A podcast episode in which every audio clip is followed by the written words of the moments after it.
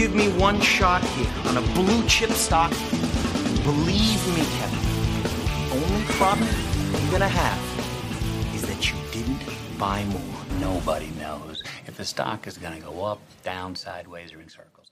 What's going on, NBA draft fans? Your boys are back. The Wolves of Ball Street, the Draft Deck, NBA Draft Podcast. We have a very special episode today because we are doing another edition of our mock draft, the final mock draft of Oof. the NBA draft season. And to do it with us, we have a very special guest. We have Tyler Rucker from Backcourt Violation. Oh yeah. I'm very excited. I'm very excited for Tyler to be here. Um, Tyler, what's going on, man?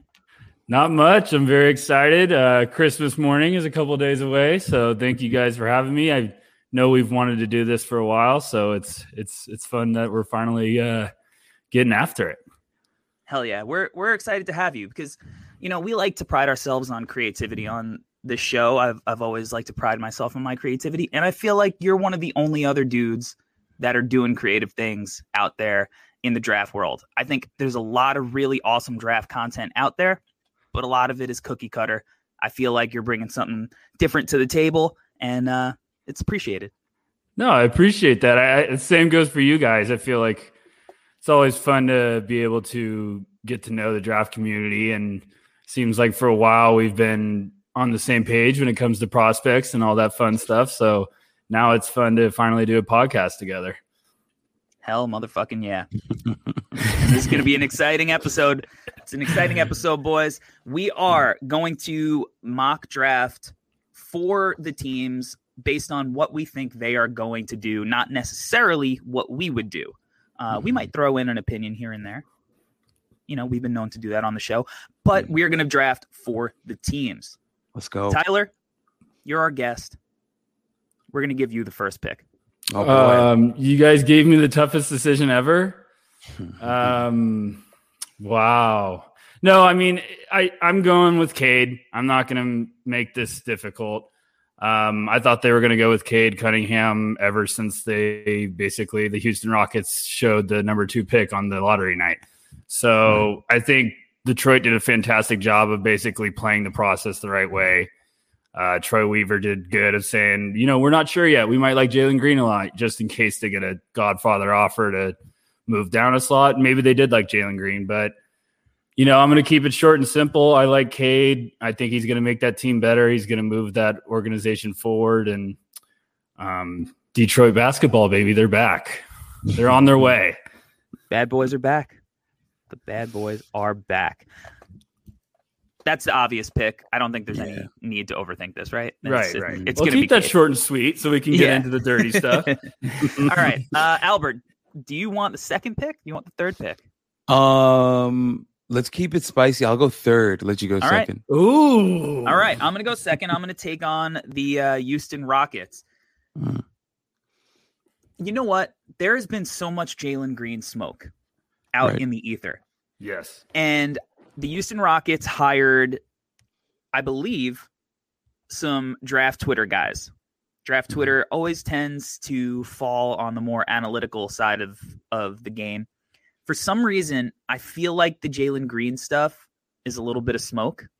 Mm. I I think the Rockets are going to take Evan Mobley. Oh my. I love that so much. I just I think that it I, look, I've been on the Jalen Green bandwagon uh, mm-hmm. from back all the way back when he was in high school playing in FIBAs. He was number two on my board, but for some reason, I just feel like Mobley's going to be the guy. Now, maybe I know I've I've heard a little bit that he might not want to go to Houston, but mm-hmm. but he wants to go to Cleveland. Has he been to either of those cities? I'm going to war for my Cleveland fans out there. I've decided I'm going to battle for them. So, but I get it. I know what you're saying. Yeah, I mean, look, I, I actually, I, I've been to Cleveland many times. Um, it's a, it's a lovely city when you know the bugs aren't out attacking. But right, yeah, I don't know. I, I feel like the Houston stuff is a smokescreen. I think they're, they're going to throw a slight off speed pitch and hit us with, uh, with Mobley on draft night. Damn, look at you. I, I- Yeah. dude, I gave you the second pick because I just assumed you were going to take Jalen Green, and now I'm like all kinds of jacked up. But um, this is perfect. Okay, so I'll go third, right? Yep. Um, okay, I'm the Cavs. Uh, I'm Koby. I'm Koby Altman.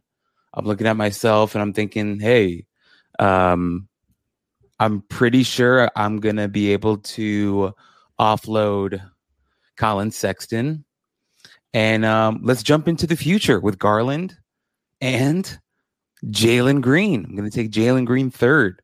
Um, I feel like if this does happen, holy crap, um, with you taking Mobley at two, because dude, I, I think the Cavs would be heartbroken because Mobley would be freaking perfect on that Cavs squad. And um, I get, I, I mean, I guess what they'll do is they'll like fight tooth and nail to keep Jarrett Allen, and then they'll have uh, Garland and Green, and they'll probably ship out Sexton. Is what I'm predicting here, and so I'll go Jalen Green three. But damn, Mobley would have been freaking amazing for the Cavs. And think about like the luck that the Cavs have had over the last 20 years, and if they ended up with Mobley at at three, that's just like unbelievable nonsense. And I, I just don't understand the draft luck that the Cavs be getting. But anyway, um, we, in in our mock draft, I end up with Jalen Green, and that's not bad. It's not like a consolation prize. I, I mean, I think you and I both have Jalen Green two on our board, so Yep. Jalen Green at three to the Cleveland Cavaliers. look if if Green goes three to the Cavs, they have to go back to the black and like turquoise and orange, hell fat yeah. fat Shawn Kemp look. The Mhm. the Yes. Yes. the- Terrell Brandon. yeah, the maroon and gold, whatever they got going on right now, it's just not drippy enough for a guy like Jalen Green. They need Yeah. they need something. They need the refresh. I would. That's that what that's what needs to happen if if that scenario uh goes. Dajuan Wagner vibes. Yes, sir. All right, Tyler, you're on the clock for Canada's Toronto Raptors. So okay, Mobley went two. I'm I'm like Albert. I'm just completely all my wires are mixed up right now. Um, okay, yeah, no, I'm gonna go Suggs, but I do think I don't know why, but I feel like I'm waking up in the middle of the night with like a Scottie Barnes sweat for the Raptors at four. For some reason, I can't get the idea out of my head. I love Suggs. I probably am a bigger Suggs fan than most. I think the Toronto and Suggs fit would be probably one of my favorite in the top five. Um, he's just had a weird pre-draft process. I feel like there's not been a lot of love. You know, talk to you know, I guess people around social media, and it seems like the opinion from what I've heard around the league is a lot stronger on Suggs. Like there's a lot more fans than you might imagine, but I like him. I, I he's just he's a sports car in open court. You know, he's got some athleticism. I think he plays his butt off, and I just I think that match with that Raptors roster already would be fascinating. Um, a random side note: I did not see that trade rumor yesterday until way late about the Ben Simmons stuff. So that stuff caught me off guard. Yeah, Mhm. that's, But- that's that's interesting. We'll Mhm. see what happens. But for for mock purposes, um, yeah, I'm gonna go Suggs to the Raptors at four. Yeah, I think that some of the reason that Suggs has been kind of one of the the least talked about guys in this group is maybe twofold. One, I feel like everybody kind of realizes he's slightly below the top three in a tier. I feel like Right, everybody right. has come to a consensus on that. And then the other thing, like he's signed with Wasserman, Yes. and they don't do anything. Like yeah. pre- like press, like they don't do interviews.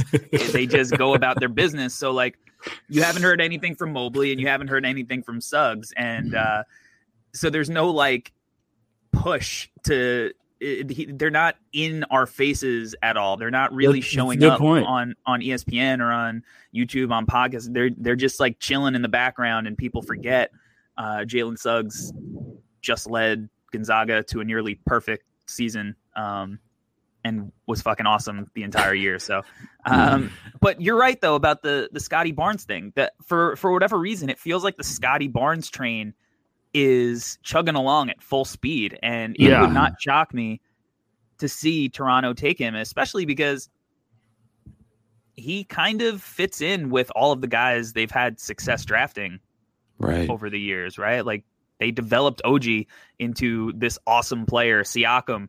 And if they feel like you know, Siakam's getting up there. I know there's a lot of rumors that, you know, they might be moving him. Uh, and they feel like they can build around OG and and uh, and Scottie Barnes and develop the offense the same way they've developed it with OG and, and Siakam. Maybe maybe uh, Scottie turns that no offense reputation around and becomes a fucking baller. Right, right. That's interesting. That's I interesting. can All see right. that. All right. So that means I have Orlando, correct? Mhm. Yes.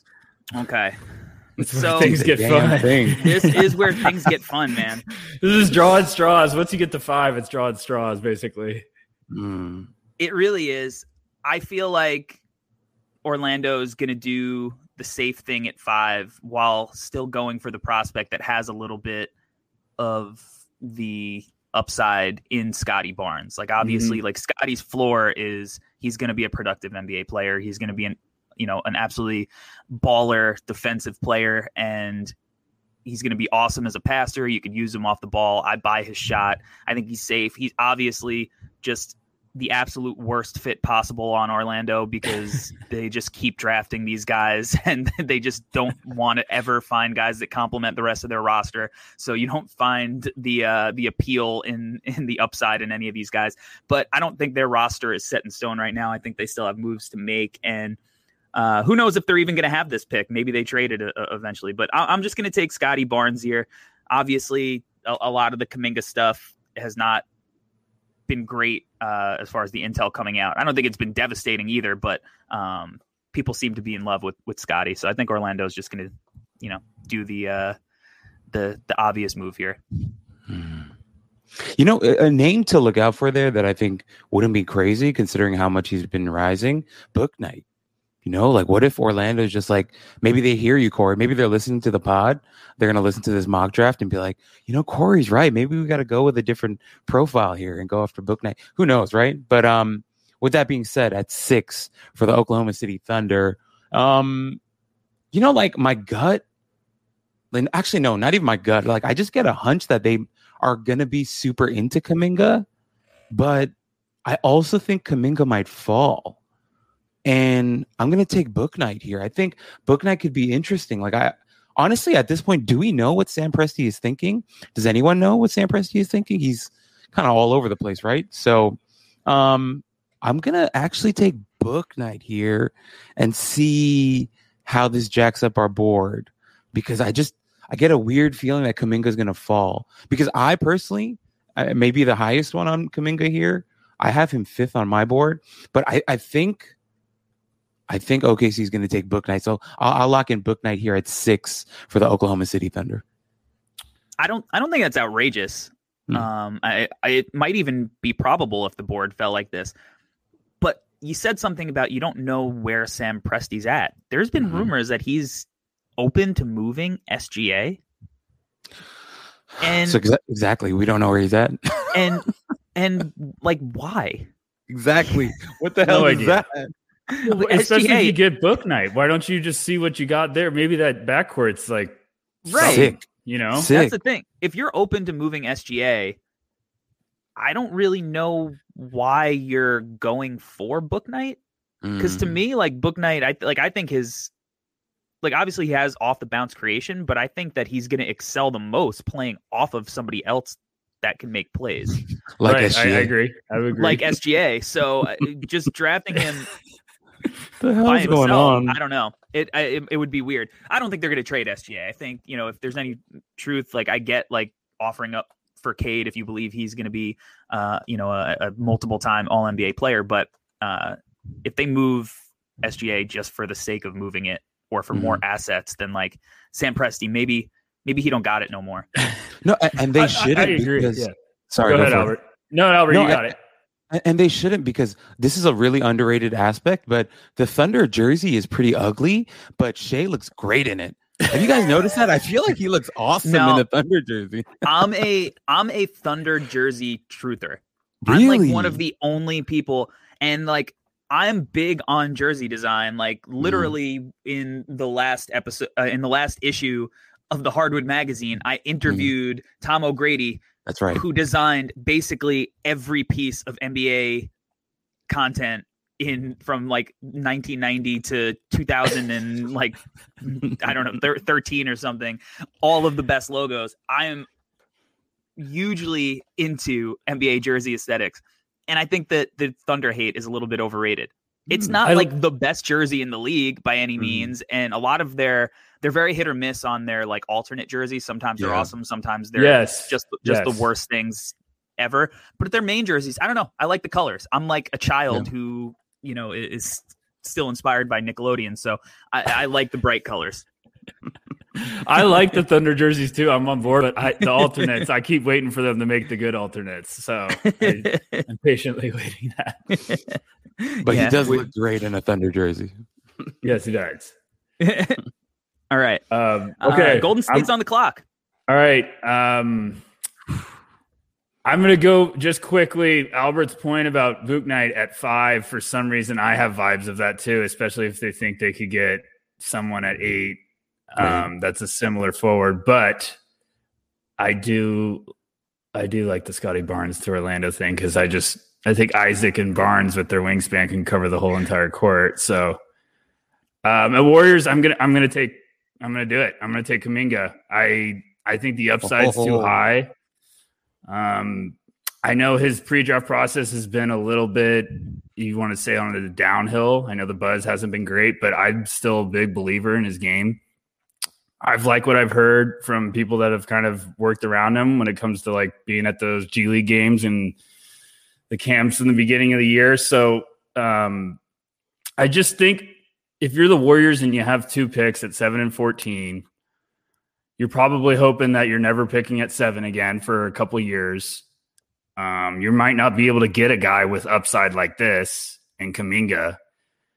And I just, for some reason, I love the idea of putting him in that locker room, like him going up against that team every day in practice, being around those guys.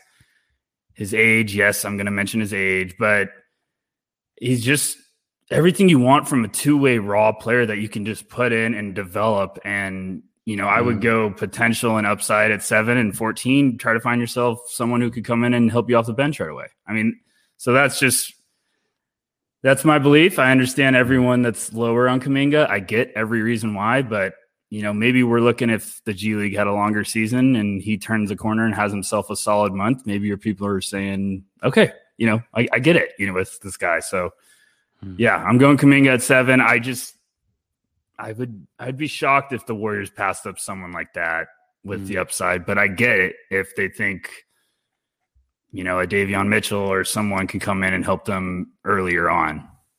Right.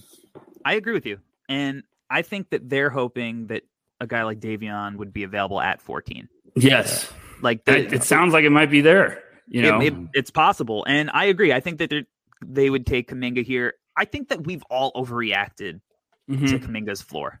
Mhm. Yes, I do too. Mhm. Like he- people are saying that he was horrible in the G League. Like no. he wasn't horrible in the G Yeah. League. One, he's younger than most of the prospects.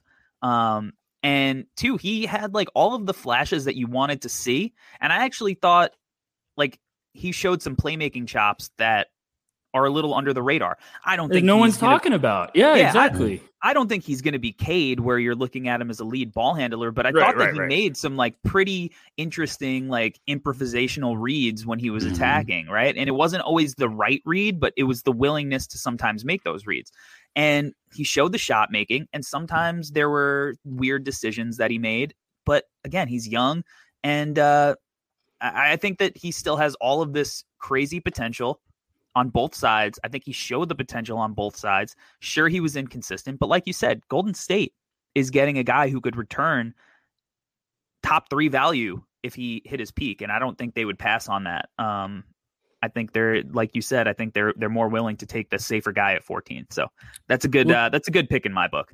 What do you? I know Corey, you feel highly about this guy as I do, but I mean, what if Wiseman and Kuminga all of a sudden click? I mean, Mm. just think Yeah. of that young core That's terrifying. two years down the road. Oh my gosh. Like that's what your, you know, life after Steph and Clay could almost be Kuminga, Wiseman, and whoever else you had. I mean, Right. that would get me excited enough for the future. I mean, it's just, I don't know. I, I think it would be a fantastic pick for them. So hundred percent. And then the other thing, like, all right, let's say that they they want to move picks to compete in the future or whatever. Like Mhm. Kuminga Wiseman as a package eventually is enough to entice some team oh, that you they could be the the start to your rebuild. I think. Smart. exactly. But I like touching on Wiseman quick. I don't want to go too in depth, but like, what are we doing here I, with I- the Wiseman you. discourse? what are we doing? Like, because I went on a rant on our pod the other day, and I can't. I can't handle it anymore. I'm about. I'm like the stupid. Joker in a holding That's cell right stupid. now. Yeah, c- because here's the thing. So you're telling me that the the thoughts on Wiseman before the draft were were that he had this immense talent, immense immense athletic ability, all of these tools, but he doesn't yet have the experience, and he's going to be a, a a- a guy who needs a little bit of time. Mhm. And then he comes out and shows all of these brilliant flashes, but also shows that the assessment that he time. needed a little bit of time was correct. Right.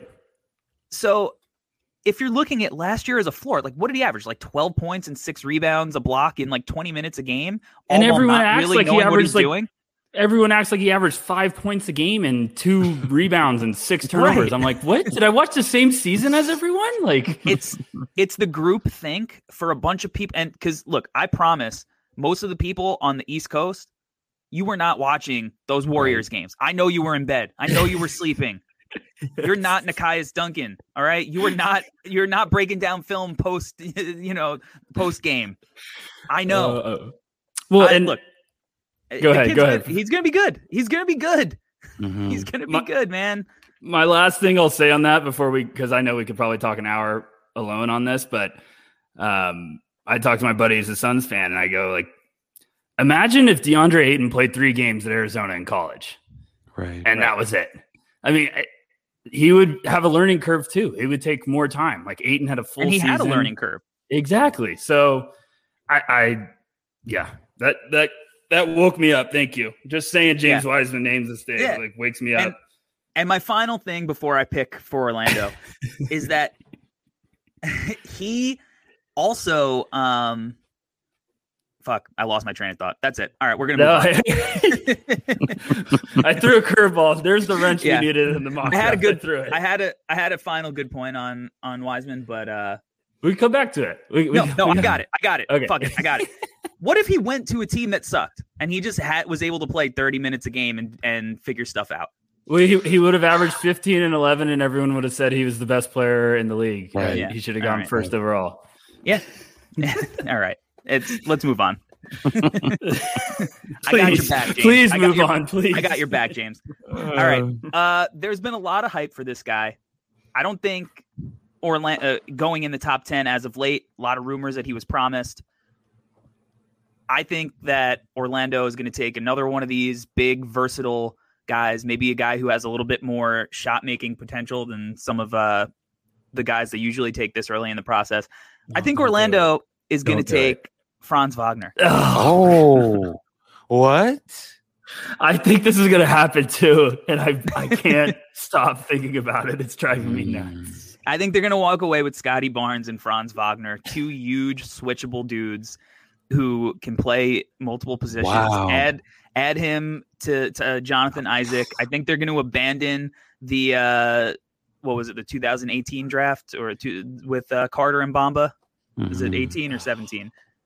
Whatever it is. And I think they're- Okeke. So they're Yeah, just going to play all forwards. they're gonna yeah, yeah and they're because they're gonna let Isaac be the the new age small ball five, and uh and he's really not even that small. he'll he'll be big enough for it, and I think they're gonna may, maybe they'll keep uh Wendell Carter for his appropriate bench role, and um I think they're gonna roll. I think they're just gonna go modern, versatile, young guy who's got international experience, is as young as some of the freshmen. And is a baller role player. I think they're going to take Franz. wow. Did you see the Ziaire Williams rumor? Oh my God, morning? Yeah, oh God, I, hope not. I Yeah, I, almost heard it. I almost threw my phone across Look, the room. If hmm. Orlando, if Orlando takes Ziaire, Jesus. they should be relegated to the G League. They should be. I like to the G Orlando fans. I like I root for Magic fans, but Ziaire at eight would just It's tough. It would be, Hey, a, uh, it'd be a catastrophe. Didn't didn't we mention in our group chat that uh, someone had uh, Vrenz uh, Bleijenbergh going at, at, at uh, eight to the to the Yes. Magic? Someone had him on their big board, which I respect everyone that puts together a big board. But when I saw that, I was like, whoa, whoa, whoa. Yeah. Spending a little too much time on Twitter. yeah. Was like, whoa. Jesus. All right, Albert, you're on the clock for Sacramento at number nine. They took Dude, I'm- Franz. That's I'm- where the smoke oh. is for them. So what are they going to do if if their guy's not there? Dude, my my mind is effed right now. I'm just thinking of that that Magic front court. Holy crap! With Franz and Scottie and Isaac. Holy shit! Clams. Where do they stand on the court? Okay, um, let me think about this at nine. Who do we have left? Oh, That's this what kind of Albert. That's what they're saying about the opposition. They're saying where are they going to be able to stand on offense. Jesus. Okay. So if it's the Kings and they're looking for another Nick Stauskas, that would be Corey Kispert, but not going to go that route. Um, Too soon. Too soon. Yeah, you know what? Let's go with let's go with our guy. I, I think this makes sense here, and I think this is a really interesting fit with Halliburton and Fox. I'm gonna go Alperen Sengun, man. And I know you made this pick on another mock draft, Corey, but I think Yeah. if Franz is off the board here, and it seems like that's who they want at nine, but if he's gone, then I think Sengun is a natural guy to take next. Um, who actually, in my mind, I would have taken Sengun over Franz, um, just for me because I have him higher on my board. But um, yeah, I think Sengun's a great fit here. I think Halliburton and uh, Fox, they're, I think they can have rapport with him starting day one. Um, I, I think the playmaking ability of Sengun and Halliburton and Fox, like that becomes a really diverse and versatile offense. I think um, if Sengun can get acclimated pretty quickly to the league, um, that's actually a yeah. I, I'm really happy with this one actually. So I'm going to go Sengun at nine, and I think the Kings move into next season with a ridiculously fun, exciting, and versatile uh, young group of guys. And then, of course, what happens with Buddy Hield? I mean, that, I think that's going to be interesting too to see where they end up with that, and if they can bring back um, who's the center that's uh, restricted for them, or, or Richaun Richaun Holmes. Holmes, right? Yeah, they can bring back Holmes. I think that'll be interesting too. But yeah, I feel pretty good about this. I'm going to take Sengun at nine. I love it. I mean, you know, Sengun is he's my guy in this draft. Uh, Mhm. I actually think there's like a slight chance that the Magic get weird and take Sengun at, at eight. I, I did too. I feel weird. I, I did a mock and had him at eight. I, Um, they, I think there's a chance. I mean, look, I'm not taking what Hedo Turkoglu says as gospel, but he did like, and as why not? Why aren't you taking as taking maybe it as gospel? As- especially as you know he played for the magic maybe he has some some ties some connections but he kind of uh did a little Sengun magic thing the other day on on the internet but uh i don't know there's eh, i feel like this spot is gonna there's gonna be somebody who's like well really oh Yeah. oh, oh. so i'm i'm excited that oh, the draft is gonna be the best all right tyler you're on the Um, clock for the memphis grizzlies Let's go. big 10. trade I know. Woj bomb yesterday. Whole new I- world. Um, the favorite, my favorite part about the Sengun pick that Albert just made is I realized the other night that him and Halliburton get to share the floor at the same time, and I just started like crying, tears of Oh, joy. God. So that was my Beautiful guy last year. It's gonna be magic. Um, Memphis, you know, I this will be interesting to talk about with you guys. I guess I'm going to go Josh Giddey. I'm going to buy Yeah. into the hype. I know that it seems like Moses Moody is the name also rumbling as of late. Someone even said they're potentially trying to maybe go up for someone like Kaminga. So I know Memphis might Yeah. just be all over the board, but that Memphis trade was crazy. I like the them going up from 17 to 10 for sure, even though I loved Jonas. Um, I'll, I'll go Josh Giddey and then I'll just open it to you guys. Are- are- what are you thinking of the fit with Morant? Do you think it works? Do you think it's I a don't. little awkward? I think it's awkward mm-hmm. because I get uh, the idea. Look, I like Ja as like an off-ball cutter, and obviously, Yes. like I think he can run the floor in transition. But at the end of the day, he is going to be a guy who has the ball in his hands a A lot. lot. A lot. You know, he's more Westbrook than Steph in that. I, I agree. You know, so and isn't that what you want Giddey for? I get that there's like a little bit of Ingles in Giddey where he could be like a connector, who could play off of your high usage guys. So like I think Giddey's smart enough to make it work. I just don't know if you're maximizing Right. Giddey's potential by doing that. And to trade up for him just to play off like I don't know because I think his offense is still pretty far away from a, at least from a scoring perspective. Mm-hmm. So, I mean, I like the size. I like the I like any guy who can make plays. I I'm probably not going to disagree with whatever the Grizzlies do because they knock you know the ball out of the park. Um, I love every- them in the know, draft. in the draft. great. So Yeah. I, I I'll buy into whatever decision they make. But Mhm.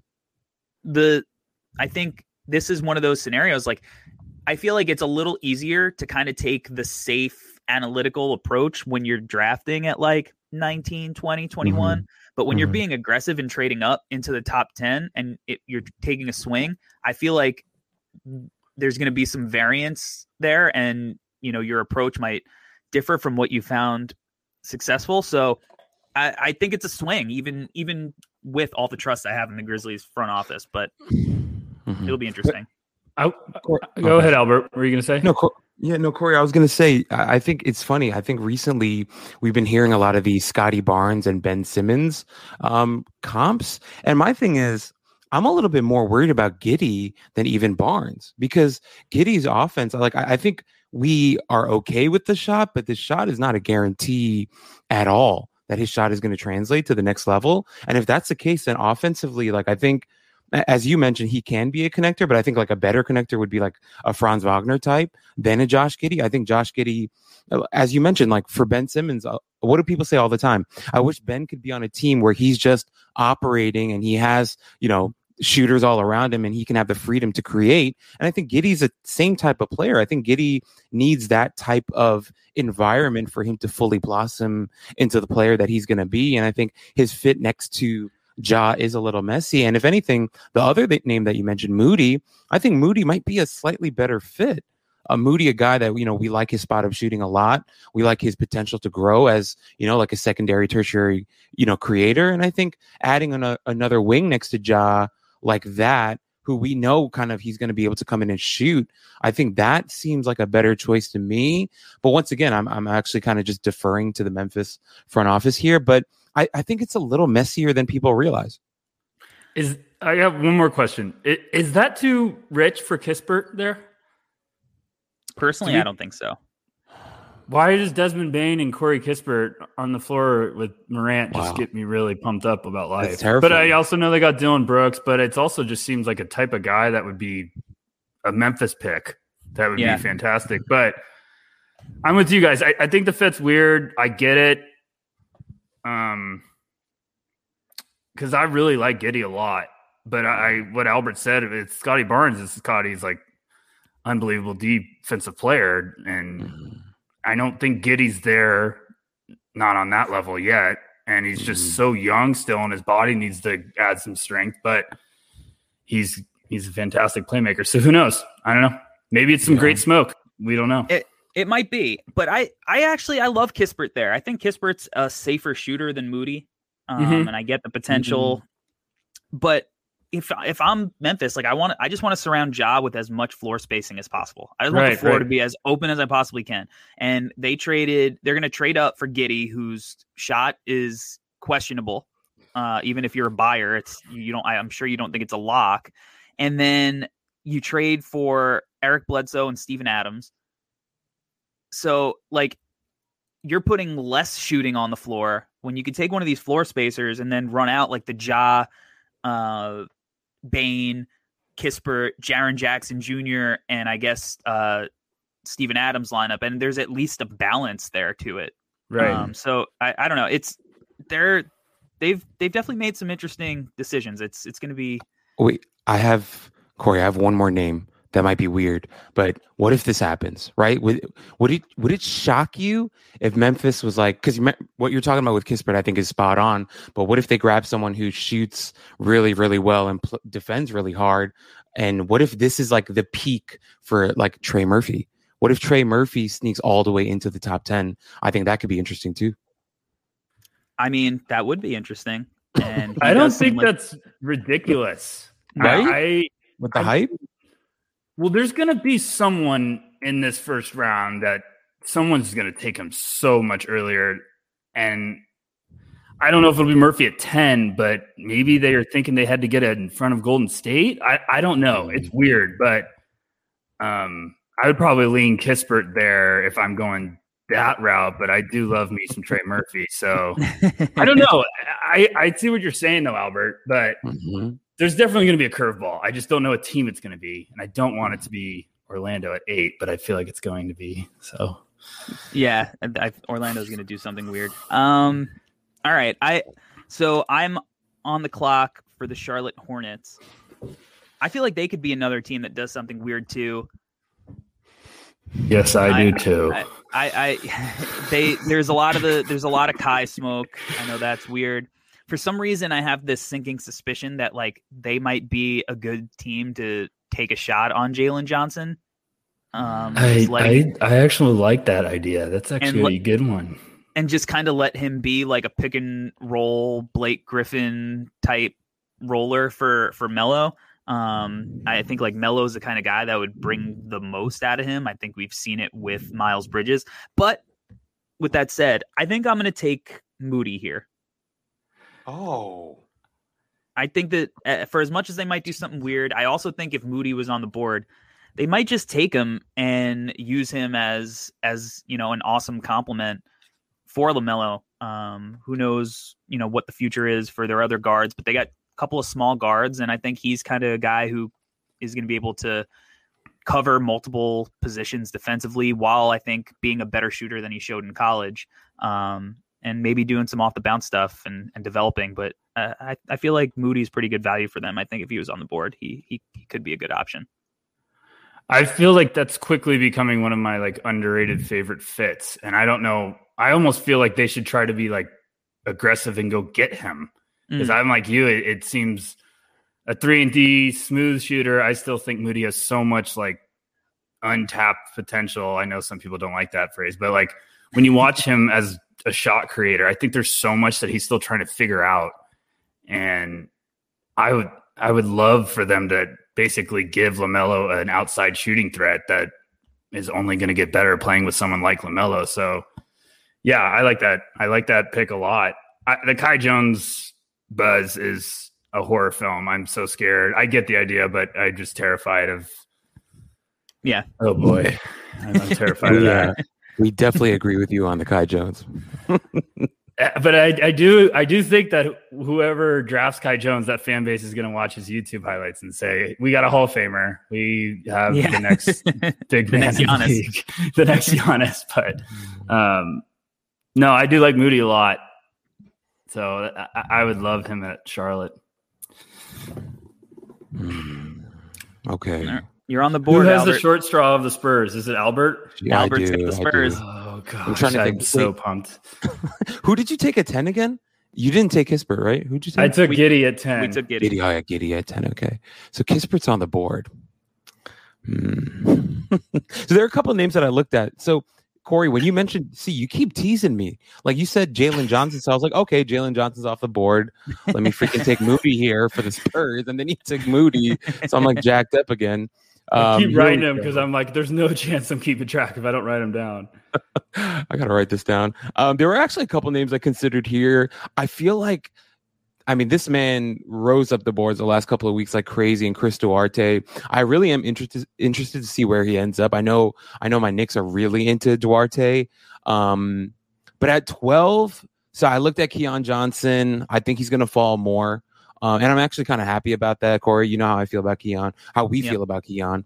I think he's going to fall farther. Uh, I think um, here, I'm, I'm actually going to take Kispert here at 12. I think Kispert makes sense here. Um, I, I think just I'm looking at the rest of my board right now, and I like I, I even considered Jaden Jaden Springer. I think I think Springer had a good workout with the Spurs, um, and that's another thing to look out for. I'm pretty convinced that Springer is going to go ahead of Keon Johnson, and people are going to be like, "Oh, how did that happen?" But I, I see that happening, and I and I'll, and I'll be really happy with that. I know Corey's not a huge Springer guy, but uh, I'm definitely a little bit higher. But here at 12, I'm going I'm going Kispert. I think Kispert's a cool pick there. Uh, definitely not too high considering how we feel about Kispert. And I think the Spurs will be into it too and put him next to Dejounte Murray, let him shoot, give him some space. And I think it makes sense. Um, but I was pretty set on taking Moody there. So thank you, Corey, for uh, jacking me up again. But uh, Corey Kispert, 12 to the San Antonio Spurs. That's how the draft Why- works. The guy, why did the I guy you want completely- always goes first. Why did I completely forget that Albert's a big Jaden Springer guy? Yeah, I like Interesting. huge. Interesting. He's a huge Springer guy. Huge Springer guy.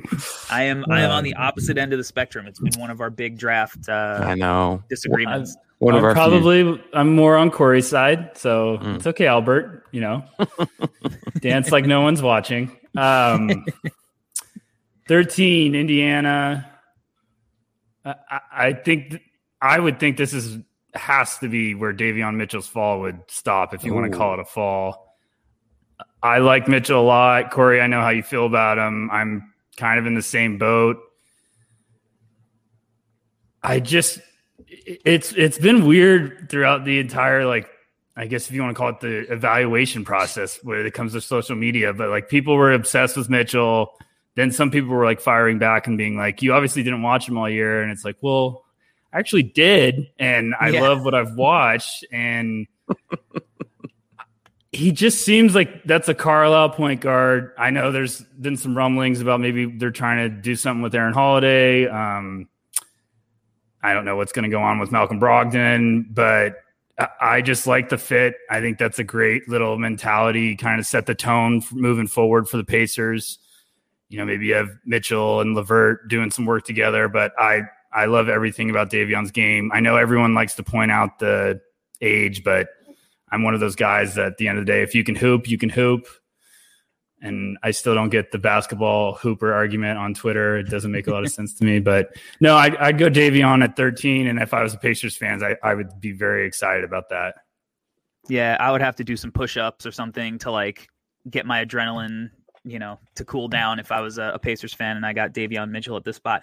My thing with Davion that I, I don't understand is one of the things I feel like people use against him is obviously the age, and it's not like he's Duarte's age. One, uh, Right. But two, like for a lot of prospects, we use this excuse of, well, it's the pandemic and, you know, he had a hard time with it and blah, blah, blah.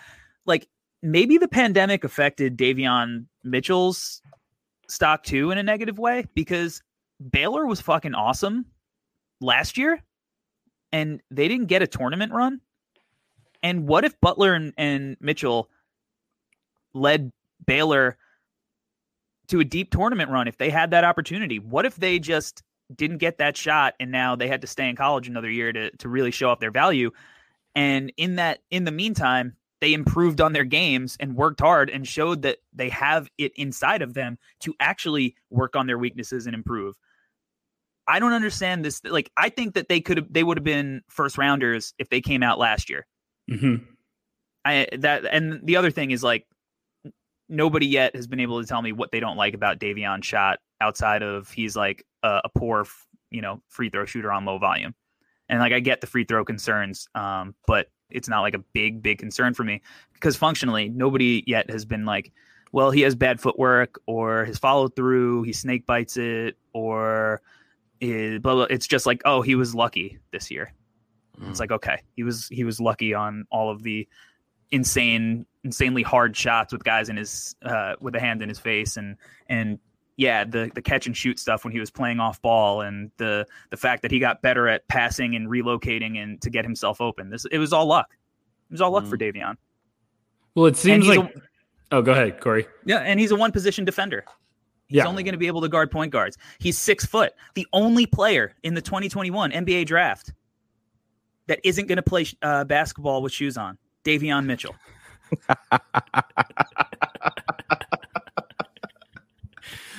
It just seems one- like like guys fall in love with prospects and then they're like, okay, I gotta find something negative. What can I say? Um, and it seems like with Mitchell, it was well, he had a huge jump in production this year. Scouts are wondering if that was just the fluke.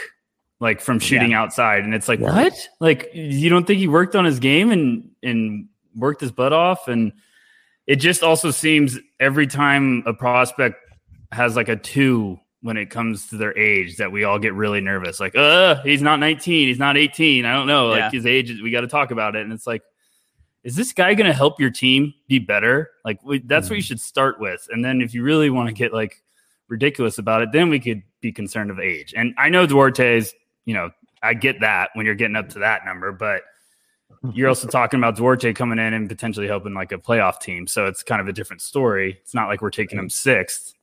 Um, unless right. Presti, you know, don't give him an idea. but but no, I I agree. I, I, I know what you're saying. All right, that's uh that's enough on. Uh, we've we've stand for Davion on this podcast for a yes. while. Hopefully, history will be kind to us. um, all right, so I'm on the clock. I have Golden State. So the rumor is that Golden State brought Davion Mitchell, Moses Moody, right, Trey Murphy the third, and Chris Duarte in for two on two workouts. So Moody's off the board, Mitchell's off the board. And that'll leave us with Trey Murphy or Chris Duarte. And Do for it. some reason, such a fun debate on Do the, it. the clock it, came on. I'd be like, oh, this isn't what I would do, but I think that they're going to go with Duarte here. Mm-hmm. Okay. Mm-hmm. I would take Murphy. I love Murphy, one of my guys. I I, I really like Duarte as well. Mm-hmm. Um, but they went with Kuminga.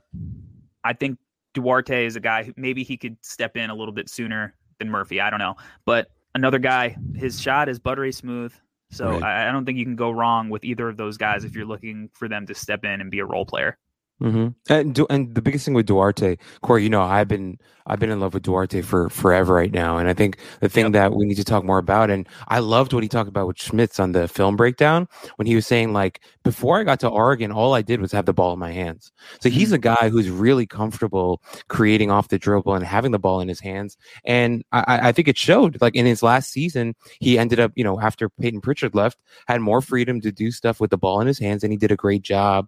I, I think he, he's ridiculously engaged, uh, both on offense and on defense. And so, like, yeah, maybe he's not a perfect defender, but I think he's going to be so goddamn engaged on that side of the ball that we're going to see him just, he's going to will himself into being a really good defender. And so here at 14 for the, for the Warriors to add a guy like that who's 24, which I'm saying has like an advantage for them, I, I think it's a really good pick. So I'm cool with it.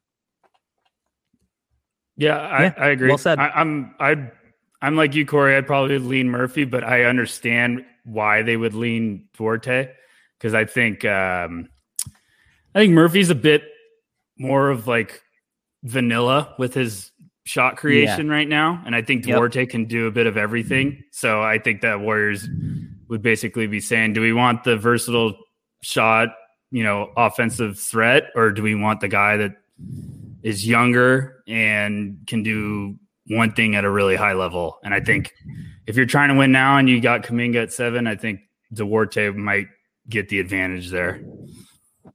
Yeah, agreed. Agreed. And that's going to wrap the lottery. Mm-hmm. So, Albert. Yeah. You're on the clock post lottery. Yes, sir. For the Washington Wizards, mm-hmm. a team that is in one of the most awkward spots in their franchise's quest for a title? Are they rebuilding? Yeah. Are they trying to compete? Is Bradley Beal going to request a trade? What's going on? We don't know. Where are they going in the draft at pick 15? So I'm actually really, I, I really want to hear what you guys have to say about this one because I'm kind of, I, I, don't think I've seen him mocked here at all. Maybe I'm wrong and maybe I'm just not looking at a lot of other people's mocks. But, you know, Daniel Gafford was a really big pickup for them and played really well for them down the stretch. Um, Thomas Bryant missed most of last season or all. I don't remember. He was hurt. Um, I don't think they really believe in Alex Len or Robin Lopez. So my pick here is actually going to be Isaiah Jackson.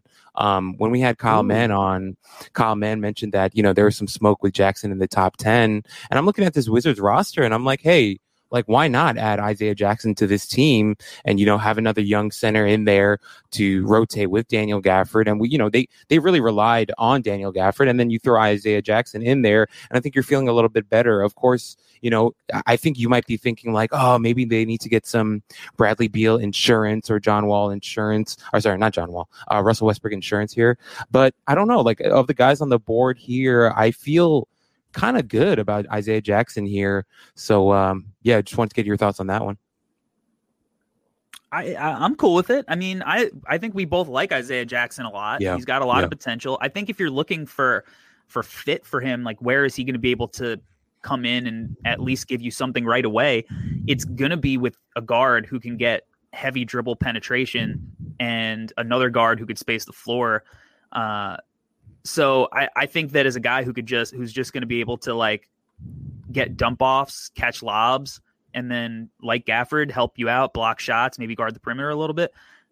I'm for it. And he's he's switchable. I like Isaiah Jackson. I think he's an easy fit almost anywhere. So yeah, I think he's an upside swing without taking the risk that Kai Jones brings. Right.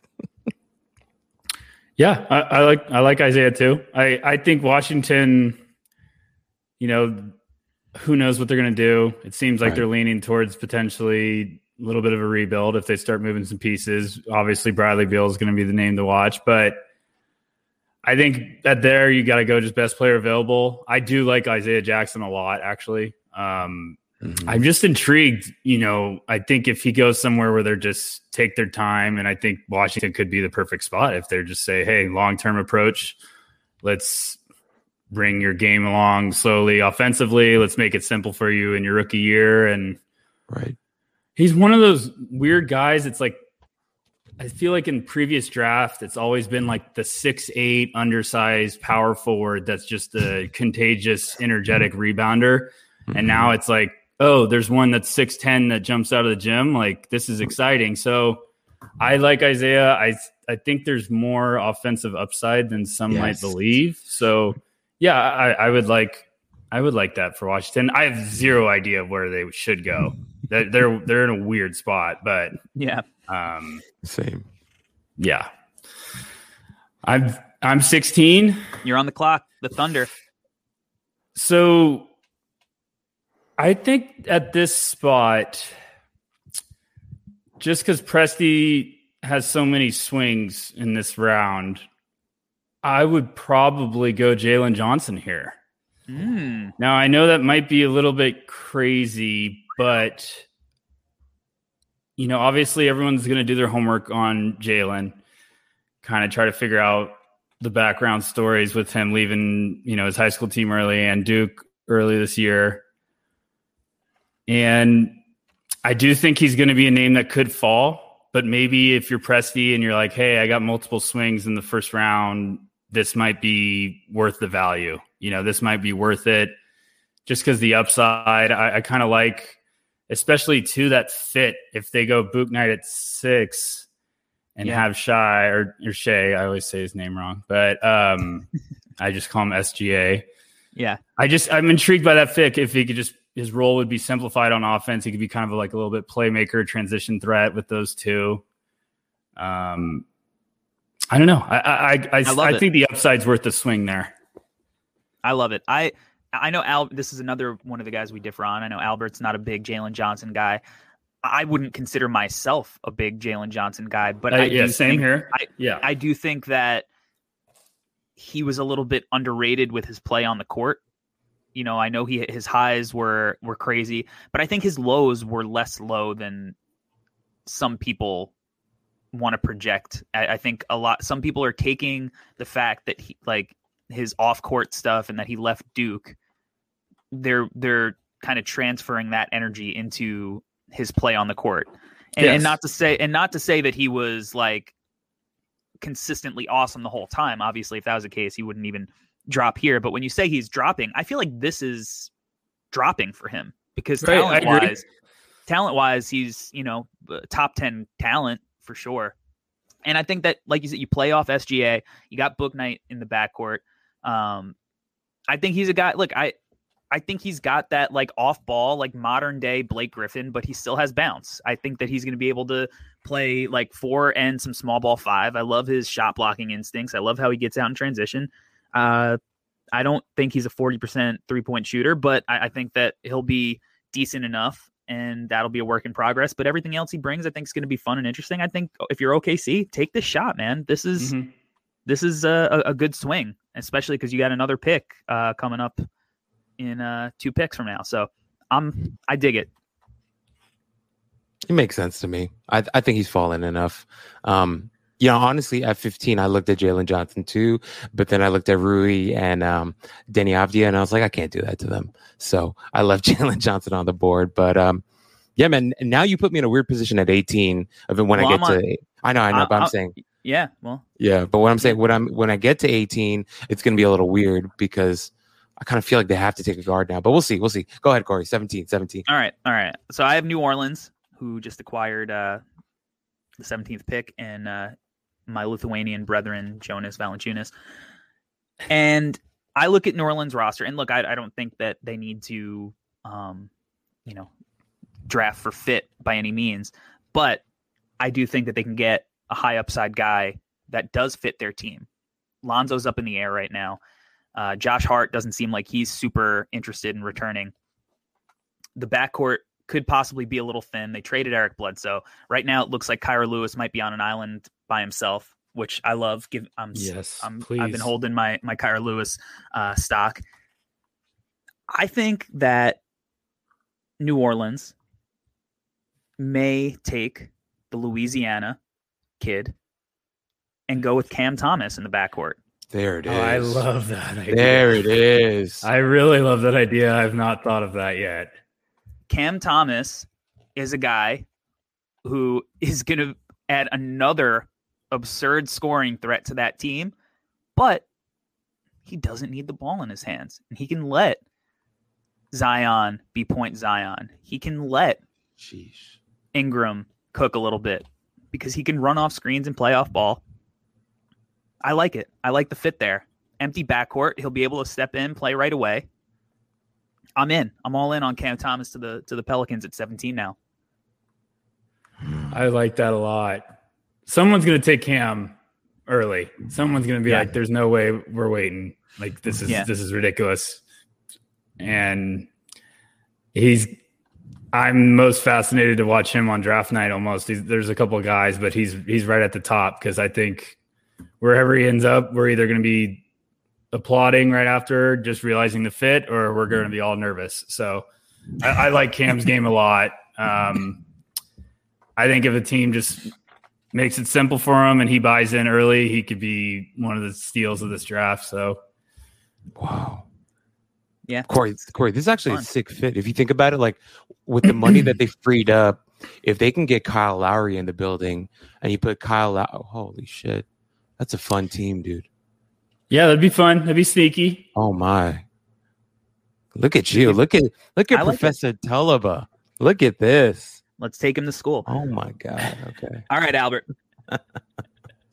you have the, as you said, uh, Mhm. weird position for the Oklahoma City Thunder at pick 18. What are they doing at 18? They have James Yeah. Bouknight at six. They have Jalen Johnson at 16.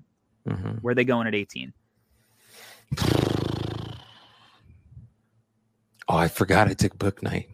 Good job. Good job, Albert. Um, let's see. I got book night, Jalen Johnson. I'm not taking Ziaire Williams. I'm not. But then you know what? That might be the pick there for them. I love how quick that change was. That needs to be played on loop on social media for years. no, but like for real, like the Thunder might be looking at this and just be like, okay, we've got Bouknight, we've got Jalen Johnson, we throw in Ziaire as the upside play. Like for me, okay, this is my heart. My heart wants to give them some stability and give them like a nice third guard to go with Bouknight and Shea. And so my pick here would be Jared Butler all day. Like I would love to put Jared Butler on that squad and be like, hey, be the steady hand to go with SGA and Dort and all those guys. Damn it.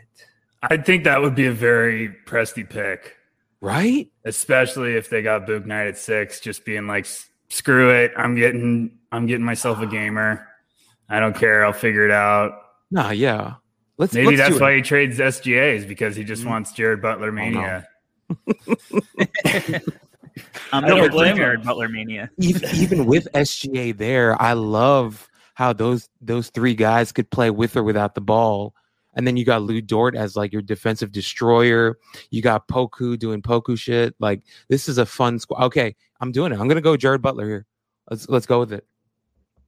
Hey, if Wow. if OKC could walk out with Bouknight, Wow, Jalen Johnson, draft. and Jared Butler, that'd be that would be Murder. a sick draft. That's a sick. Yeah, draft. you're you you did your you did a, a heck of a job in year one of this uh, mass collection of draft picks. That would be a great haul. Even if Johnson doesn't work out, I still think you would go two for three there. same. Hundred percent. That's sick. All right, all right, Tyler. Oh, I'm the New York Knicks. You're the we New are York the New York Knicks.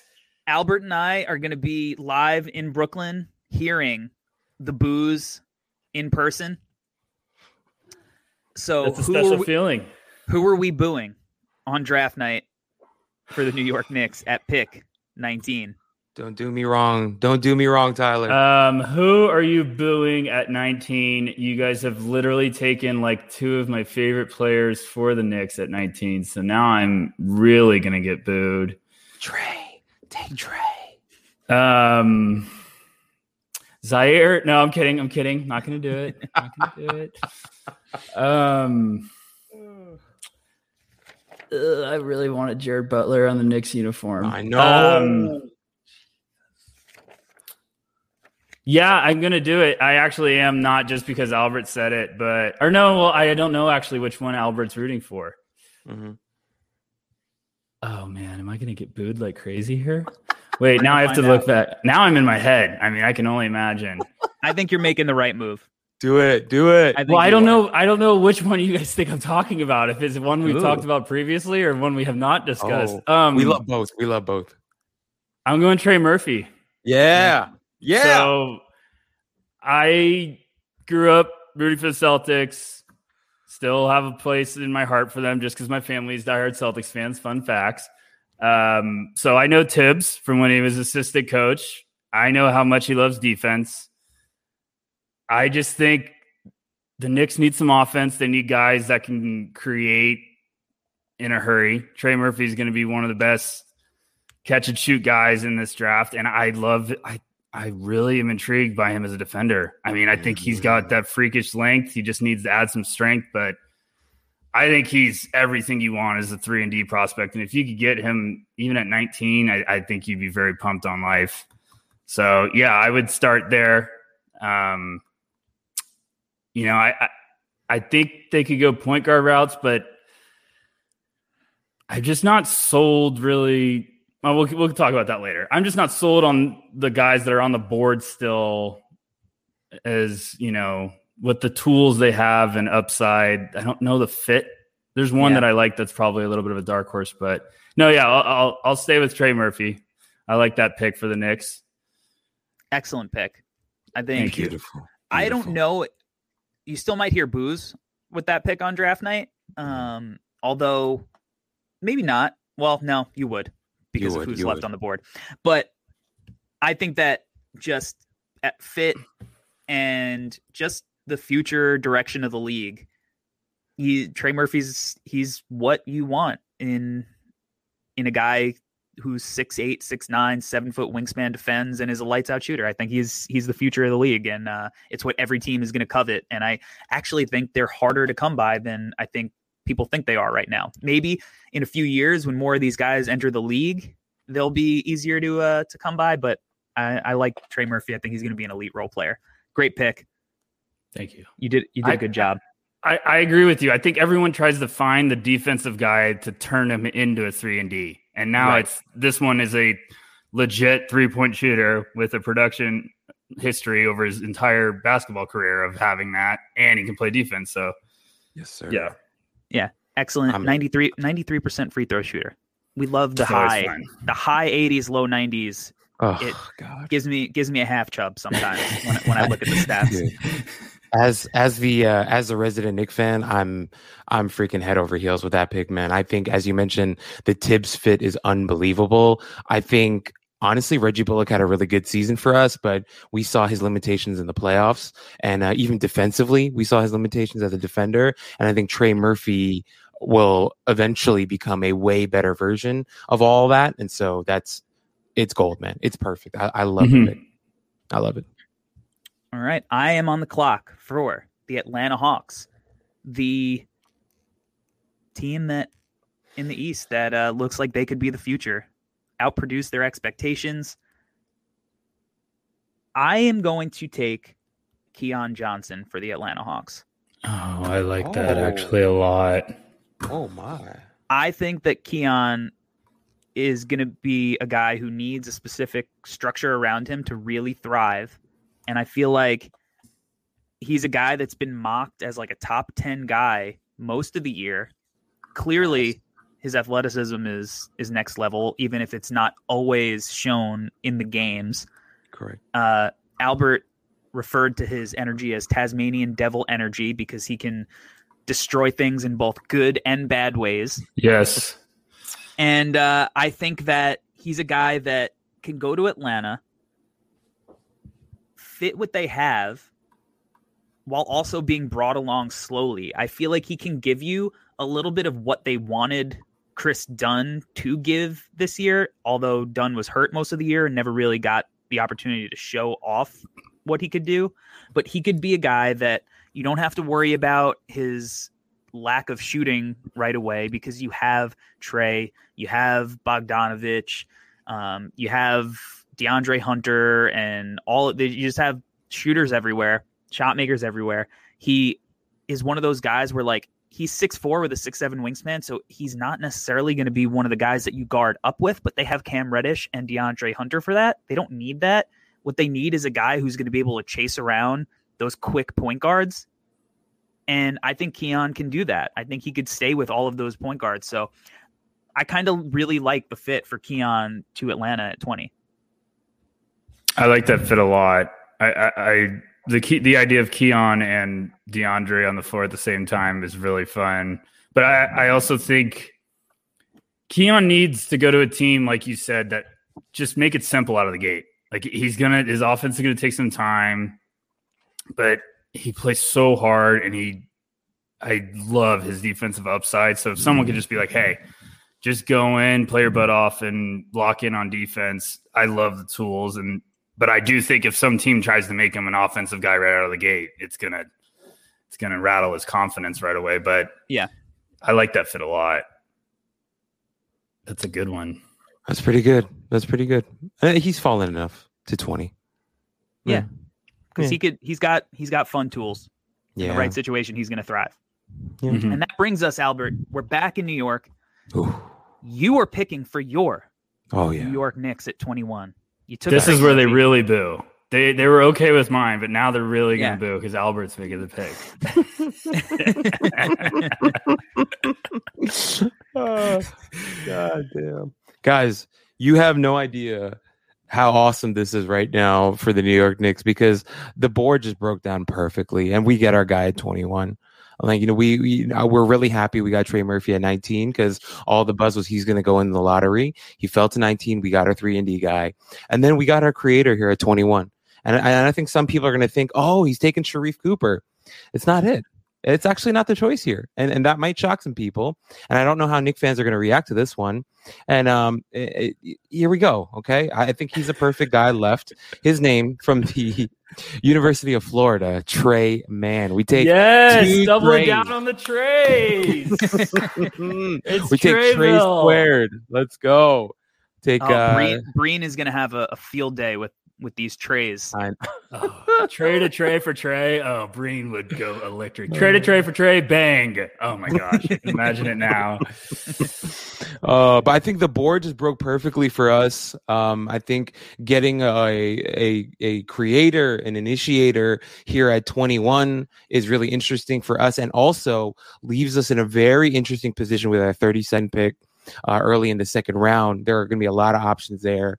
Um, I, I know that they'll be sniffing around at BJ Boston because the Kentucky ties. I know they'll be sniffing around Miles McBride because Miles McBride kind of feels like a Thibodeau type of guy. Um, so Mm-hmm. I honestly actually considered McBride at at at 21, and people might think say I'm crazy for it, but um, I'm taking Trey Mann here because Corey, you know, I want to give you the credit that you deserve. Uh, you changed my mind a little bit about him as a uh, as a facilitator. Um, I went back and watched a little bit of more Trey Mann, and uh, I saw your tweet about how he's so effective at setting up the pick and roll and stuff like that. And I went back and I was like, you know what?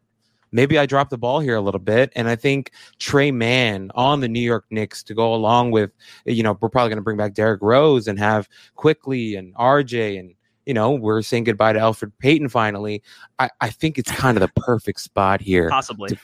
Oh God. Don't break my heart, boys. but yeah, this feels right. Trey Mann at 21 to the Knicks. So I didn't know, Corey, you're a bit higher on the Trey Mann um, train. It seems like a lot of people aren't, and I'm very intrigued. I yeah, Um, no, I I like Trey. I think that the NBA style will fit his game a little bit more, Mm-hmm. and I think he's going to run more pick and roll. Like obviously, like when he got his when he was going with his handle, sometimes he pounded the air out of the ball, Mm-hmm. and he doesn't have like the vision to make those passes just like out of isolation. But I think in the pick and roll where things are a little bit more structured, and you could be like, all right, uh, the the big comes out at you, you hit the roll man. Like, all right, the the tag man helps a little too far, you could hit the corner. Uh, you know, the the strong side guy comes and digs a little bit. You can it's it's much more cookie cutter than like trying to make reads at naturally at the last second. And I think he'll he did a better job, and I think he'll do a better job. But what I really like about Trey Mann with New York that Sharife doesn't really offer is like the Knicks are going to play off of Julius Randle. Mm-hmm. And I'm not sure that Sharife's fit there is going to be smooth just because he's a guy who does need the ball in his hands a ton. He's definitely the the upside play, I think. Um, but but Trey, I think, is just a little bit smoother. And although he didn't shoot it great off the catch, I think it's more an anomaly than actuality. So Mhm. I, I, I like the the fit there, and he's a New York style guard. Like you know, he can go to the rucker. I just, I'm not a, I, I don't like the Sharife Cooper to New York fit at all. I, I, Same, I keep trying to figure it out, and I know Knick fans kind of want it to happen, but I just don't really see it. I mean, I think Trey's probably. I don't think Trey's a bad defender. I just think you're probably thinking you have some work. Like Thibs is probably like, okay, I can work with this. Yeah, But with Sharife, it's a smaller guard. Um, I'm not saying he's a terrible defender either. I don't like to be negative about guys, but I do think the Trey Mann upside is a little more intriguing just because it's floor spacing. And like you said, he doesn't have the exceptional vision, but like he can do some damage out of the pick and roll. And if you mm-hmm. could just make it simple out of the gate, like, okay, pick and roll floor spacer who Yeah. just don't make bad decisions, like take care of the ball especially if you get defense at 19. I, I I like I like Trey Mann to the Knicks a lot. For sure. It's a it's a clean fit. I'm not getting booed. Well, you might. Yeah, no, you're not. You, yeah, you might. Yeah, you might. I'll do Fans it. Once I'll they do it. realize they have to figure out which Trey is playing good. But other than that, um, I'm on the board for the Lakers. Yes, sir. Ooh. Ooh is right, bro. Ooh. I I think they could go no oh, I hate this pick. Um I think Jared Butler's their dream. He's off the board. Absolutely. I think they could go upside with Ziaire, but I'm not going to do it just because I'm not going to do it. LeBron watched Um, Ziaire in person. what did you say? Z- LeBron watched Ziaire in person. He Yeah, he- exactly. He, he doesn't need to do that. You know, I'm gonna I'm gonna go with a guy that I'm a little bit higher on. I'm gonna go with Dosunmu. Um, Oh, Well, that's and good. it's a little bit of an intriguing fit. I I think they could go a little bit more upside and take maybe like a three and D guy, almost like, or maybe you know what I'm trying to say with Joshua Primo or something like that. I, I like Dosunmu a little bit more than others. I think he would be really solid once you get to the 20 range. It wouldn't shock me if he goes a little bit later, but I just like the idea of a bigger, experienced like ball handler with some size that I like the idea of maybe him going to a playoff team and almost like, okay, I don't have to carry the load. Maybe like let's let the game come to me a little bit easier. And I don't know. I've just always been intrigued with him, and I have him around there on my board. So I, I like the idea of him coming in and giving you some size and some transition ability. My wild card here is is uh, your boy, Corey. My boy. Your boy, who I know you're probably saving for a later pick. Jaden I don't know. No. wow, that was amazing. I was no, no, I, I know mean, who you're talking about. What if what if they go crazy and took Josh Christopher here? I mean, I, am I'm all for it. what if they just said, "Screw it, just give us offense. We'll figure it out." LeBron will lock him in the locker room and say, "Take good shots," or right, you're never going to see the floor. But no, no, I, I think Dosunmu is intriguing there. I, I kind of like the fit. I you like guys can too. tell me I'm crazy. No, I like it. Dosunmu is underrated, and it's because we don't. Sometimes we underrate production mm-hmm. because we think that potential will turn into better production. Right. When like Dosunmu was like really good this year, shot it really well, did a lot of really fun things. And if you're the Lakers, like you said it, like Jared Butler's their dream. I heard that they promised um, Duarte, mm-hmm. and but he'll probably be gone well before this. So, you know, they obviously I think want a guy who's going to come in and contribute. Like they're trying to win a championship. They don't need to take uh, some you know weird potential guy. Uh, I think maybe like like I think they would look at like guys like Dosunmu, Quentin Grimes, some guys who you know are just gonna be able to step in and and come help out. But Josh Christopher did work out for the Lakers, so it wouldn't shock me if they did you know go potential as well. I do. I, I, like the Quentin Grimes name drop. I, I, think that could be a little bit of a curveball no one's really expecting. Might be rich for some people's taste, but I think they need a specific guy that can come in and right. need three and D guys space, space the floor. Um, and you don't know. Maybe they want Duarte, and you know they can always package twenty two and Kuzma. You know. Yeah. Absolutely. I couldn't get that out without saying without laughing. Our guy. Um, our guy oh, Kyle. All right. Um, I have the Rockets at 23. They have back to back picks.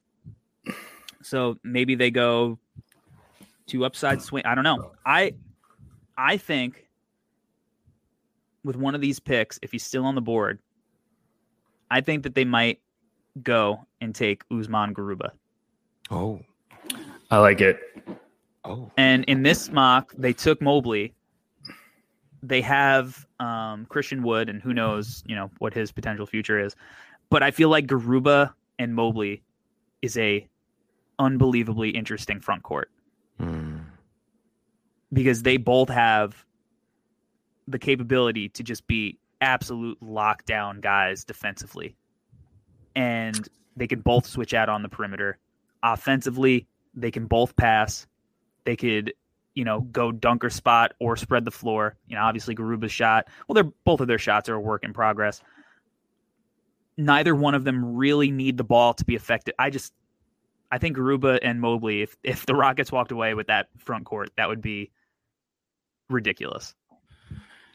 Yeah, that'd be the house of pain in the in, in the paint. Wow. Um I also forgot for a split second that Mobley went second, so that was amazing to remember. but no, I, I, do like that idea. I, th- I think Christian Wood. There, I wouldn't be surprised if he's on the move. I don't know, but that's two nice pieces, definitely.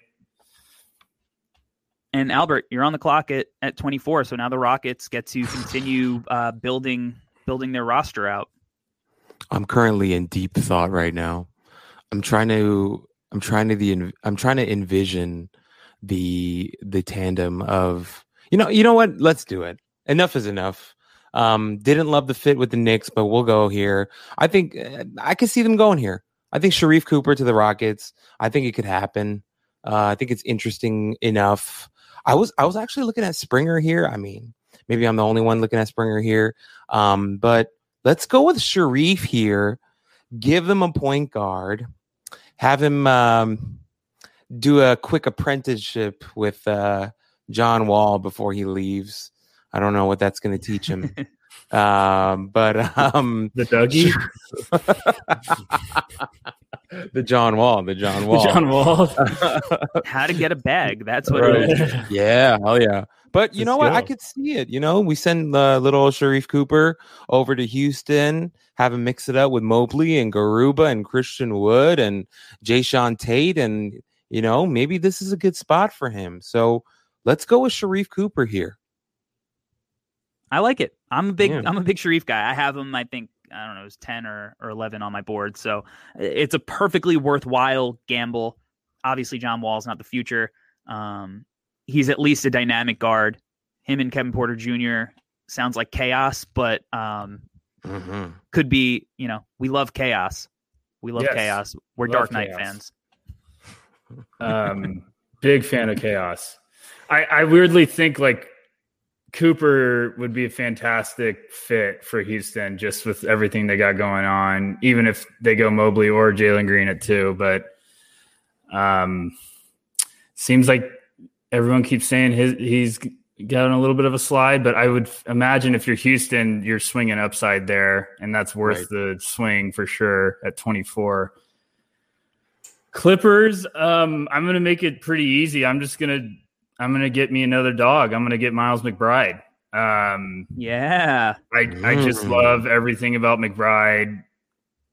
I'm I'm a sucker for guys that play elite defense and play their butt off. You know, the Davions, the Miles McBrides. I, I just love those guys. So I like the fit.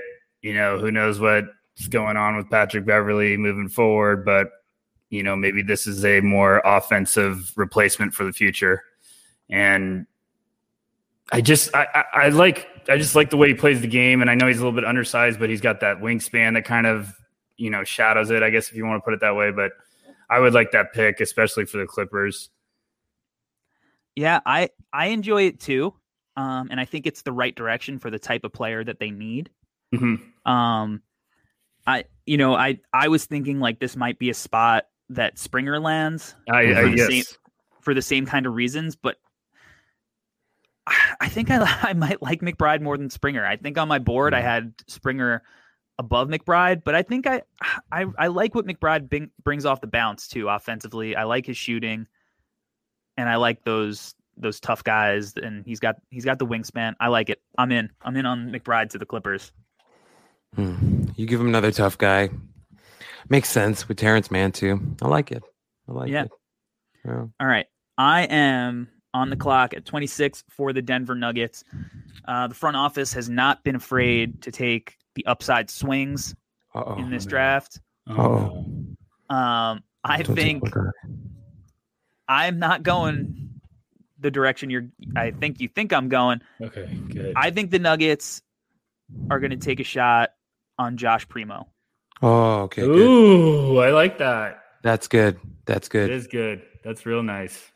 Yeah, uh, versatile, versatile guard. Um, kind of brings maybe a lot, a, a little bit of the same kind of stuff that they drafted R.J. Hampton to bring Mhm. last year. Um, really young kid was productive. A lot of you know, a lot of feelings that if he came out next year, he'd be a lottery guy. Right. So you're you're taking a guy at the back end of the first round who maybe you, is going to bring lottery value, a lot of intriguing skills. Think he could be a two way guy. You could bring him along slowly and throw him in there to you know kind of change things up when when need be, bring a little energy. I think that uh he might be one of the upside swings. Th- this feels like a very nuggetsy pick. Yes, I, I it think does. I think it's perfect, man. I think it's awesome. All right, so that brings Albert. You are uh, going. You're heading to a different borough. Hmm You're heading to Mhm. Brooklyn. This Where are we is going here? this is the easiest pick I'm gonna make of the night. Wow. Yeah, like truly, this is the easiest pick I'm gonna make of the night because this is a perfect spot for him. He is going to get the absolute best education ever for his skill set. Um, KD is going to mentor him. Jeff Green is going to mentor him. And in three to four years, he's going to be an unbelievable offensive force.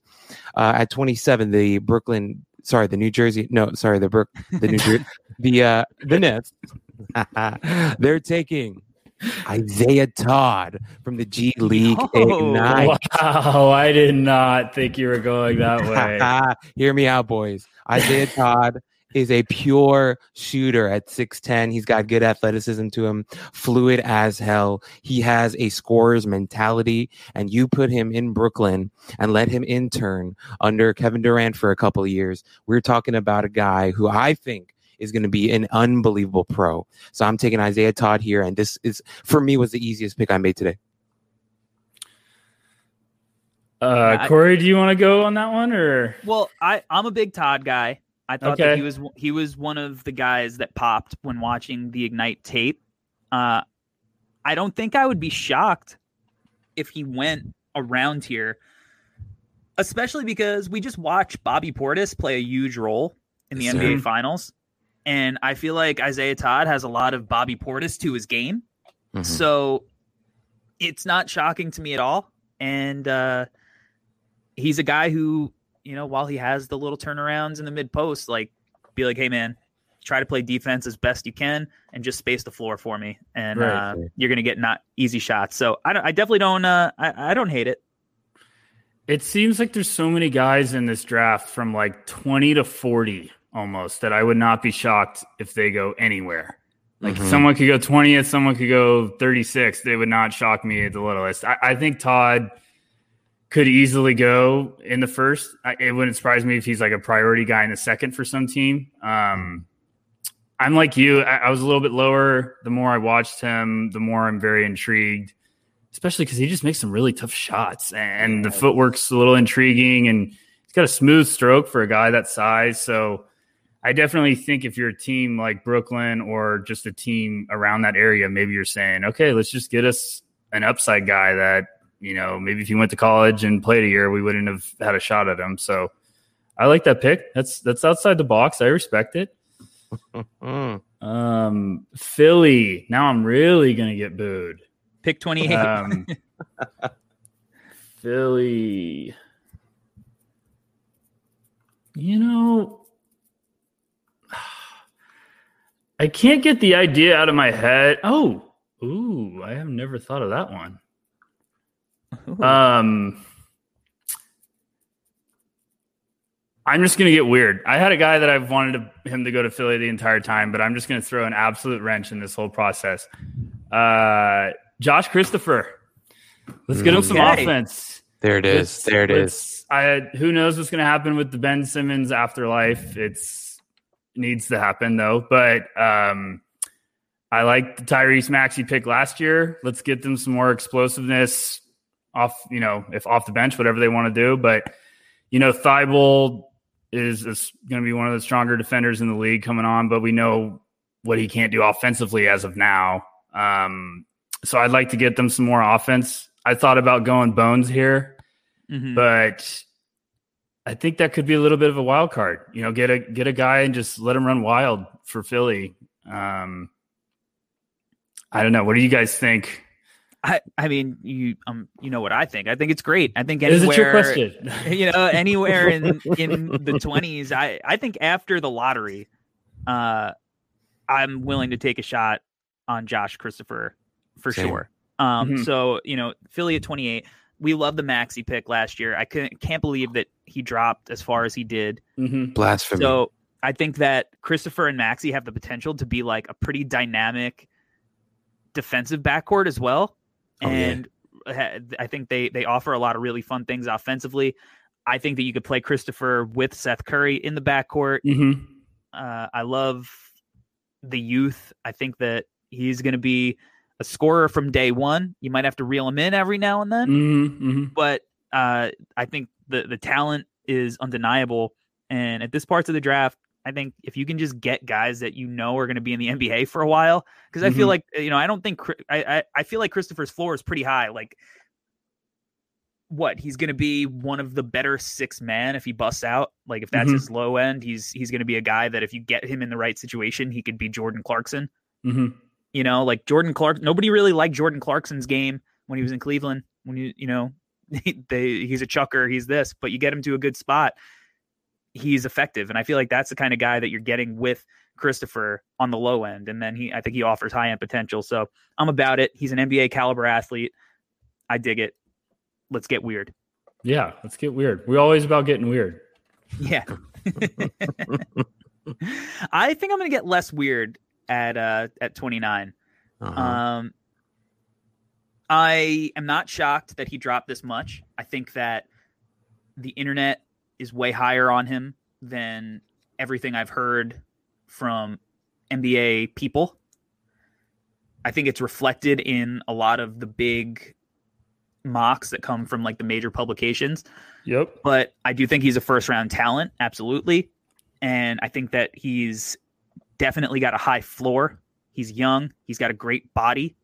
I think his skills are less developed than the internet believes, but Phoenix needs depth at this spot in the worst way. Oh. Oh, Oh. Phoenix, I think, is going to take Jaden Springer. oh, Ooh. What? I thought you were going I thought you were going one way, then I thought you were going the other way, and I actually Yeah. love that fit. the hell was that? I thought you were gonna take like Day'Ron Sharpe. No, you know what? They don't need. They can't have one of these rookies who's not who isn't going to oh. play at the center spot. They need to handle oh that oh in free agency.